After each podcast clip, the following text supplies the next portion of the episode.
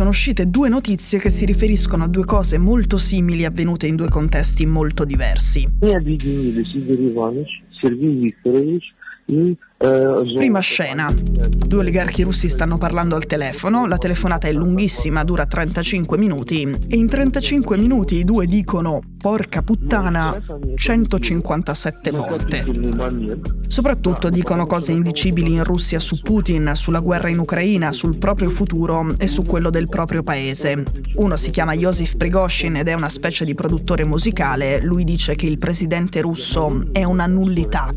L'altro è Akhmedov, un oligarca e un ex senatore russo. Nella telefonata chiama Putin addirittura Satana.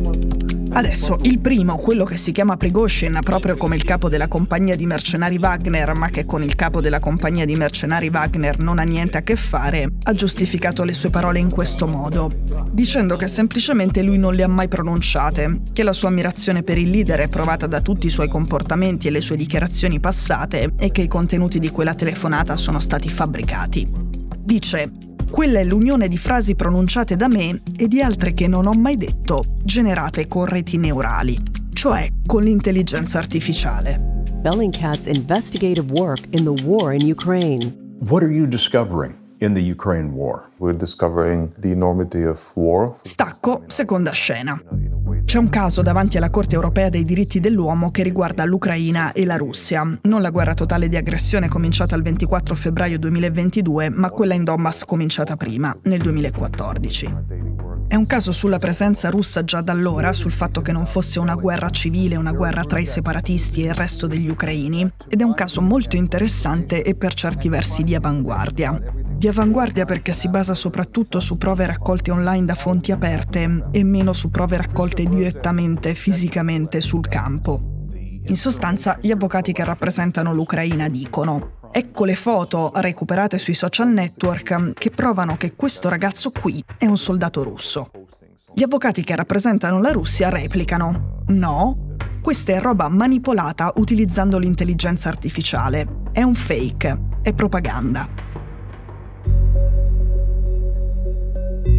In questi giorni in cui la rete è piena di finte immagini dell'arresto di Trump fabbricate con l'intelligenza artificiale, come di immagini di Papa Bergoglio con un favoloso piumino bianco lucido che non ha mai indossato, o ancora di Bergoglio dietro la console in discoteca, si parla parecchio di questa questione. A che cosa crederemo ora che l'intelligenza artificiale è ovunque? Per sapere che Trump non è stato arrestato basta aprire un giornale e per sapere che Bergoglio non mette i dischi basta vivere su questo pianeta, ma ci sono molte storie che conosciamo poco, con cui non abbiamo confidenza, su cui non esistono o non esistono ancora conferme ufficiali e che appartengono a una tipologia di eventi per definizione più oscura. Su queste, l'ipotesi che ci sia dietro l'intelligenza artificiale può mandarci in confusione, con conseguenze pericolose.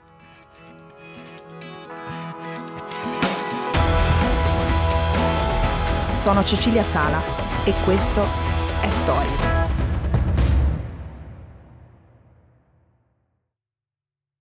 Procediamo un caso alla volta. In realtà questo audio della conversazione tra i due oligarchi non è nuovissimo, non è nuovo perché risalirebbe a gennaio, ma non è neanche di recente pubblicazione. Lo ha diffuso per primo RBK Ucraina il 7 marzo, ma ha cominciato a girare solo negli ultimi giorni quando lo ha ripreso il quinto canale televisivo ucraino. Oltre a insultare Putin, i due chiamano la cerchia del presidente le canaglie oppure i lilipuziani e dicono ci hanno fottuto, hanno fottuto il nostro futuro e i nostri figli.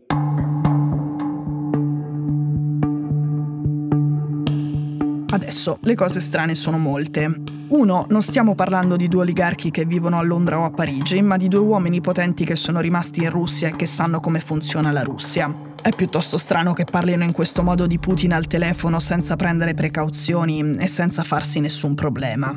Ecco però, secondo alcuni analisti, in quei 35 minuti vengono dette una serie di cose che solo due persone influenti come loro potevano conoscere, e così si sostiene la tesi dell'autenticità della registrazione.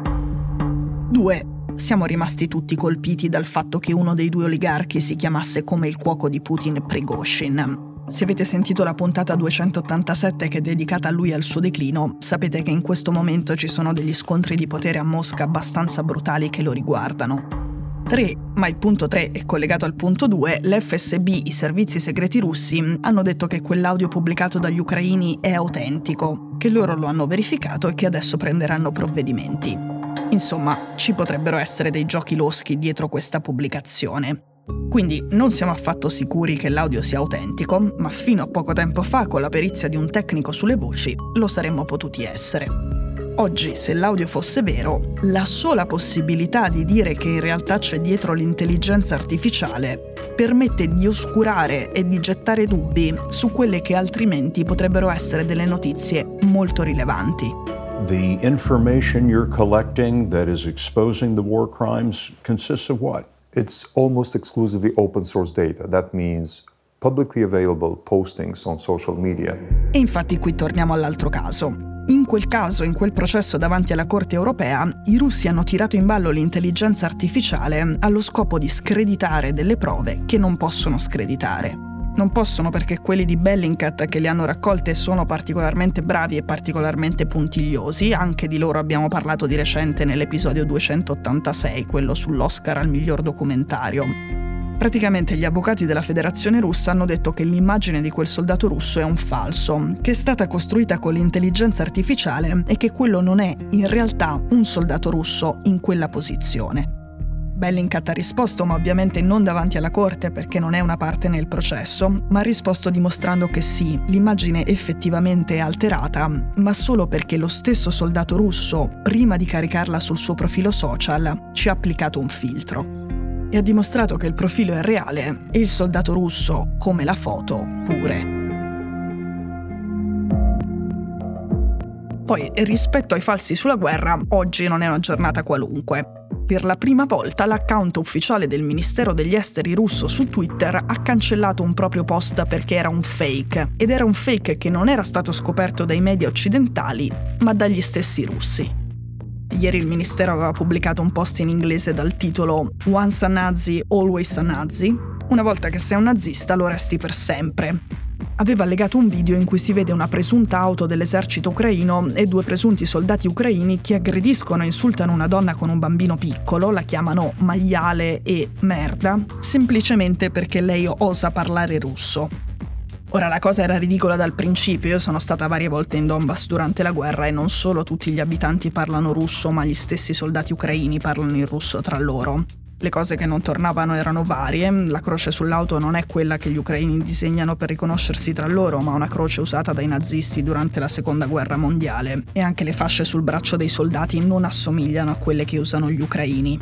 Poi però è successa una cosa più interessante. Utilizzando gli elementi che si vedono nel filmato, la posizione degli alberi, la strada, il pilone della luce, la scena del video è stata localizzata in un punto che si trova in profondità nel territorio occupato dai russi. Il bello è che è stata localizzata da un canale Telegram russo con 300.000 cittadini russi iscritti e un canale Telegram che il Ministero degli Esteri russo conosce benissimo. È stato così che il post trionfante sui nazisti, accompagnato dagli hashtag ragiona con la tua testa e guarda con i tuoi occhi, è sparito dall'account del ministero. Cancellarlo significa ammettere di averci propinato una bugia. Da parte del governo russo è una missione nuova e non è piccola. Stories è un podcast di Cora News prodotto da Cora Media. È scritto da Cecilia Sala. La cura editoriale è di Francesca Milano. In redazione Simone Pieranni. La sigla e la supervisione del suono e della musica sono di Luca Micheli. La post-produzione e il montaggio sono di Cosma Castellucci. La producer è Monica De Benedictis. Le fonti dei contributi audio sono indicate nella sinossi.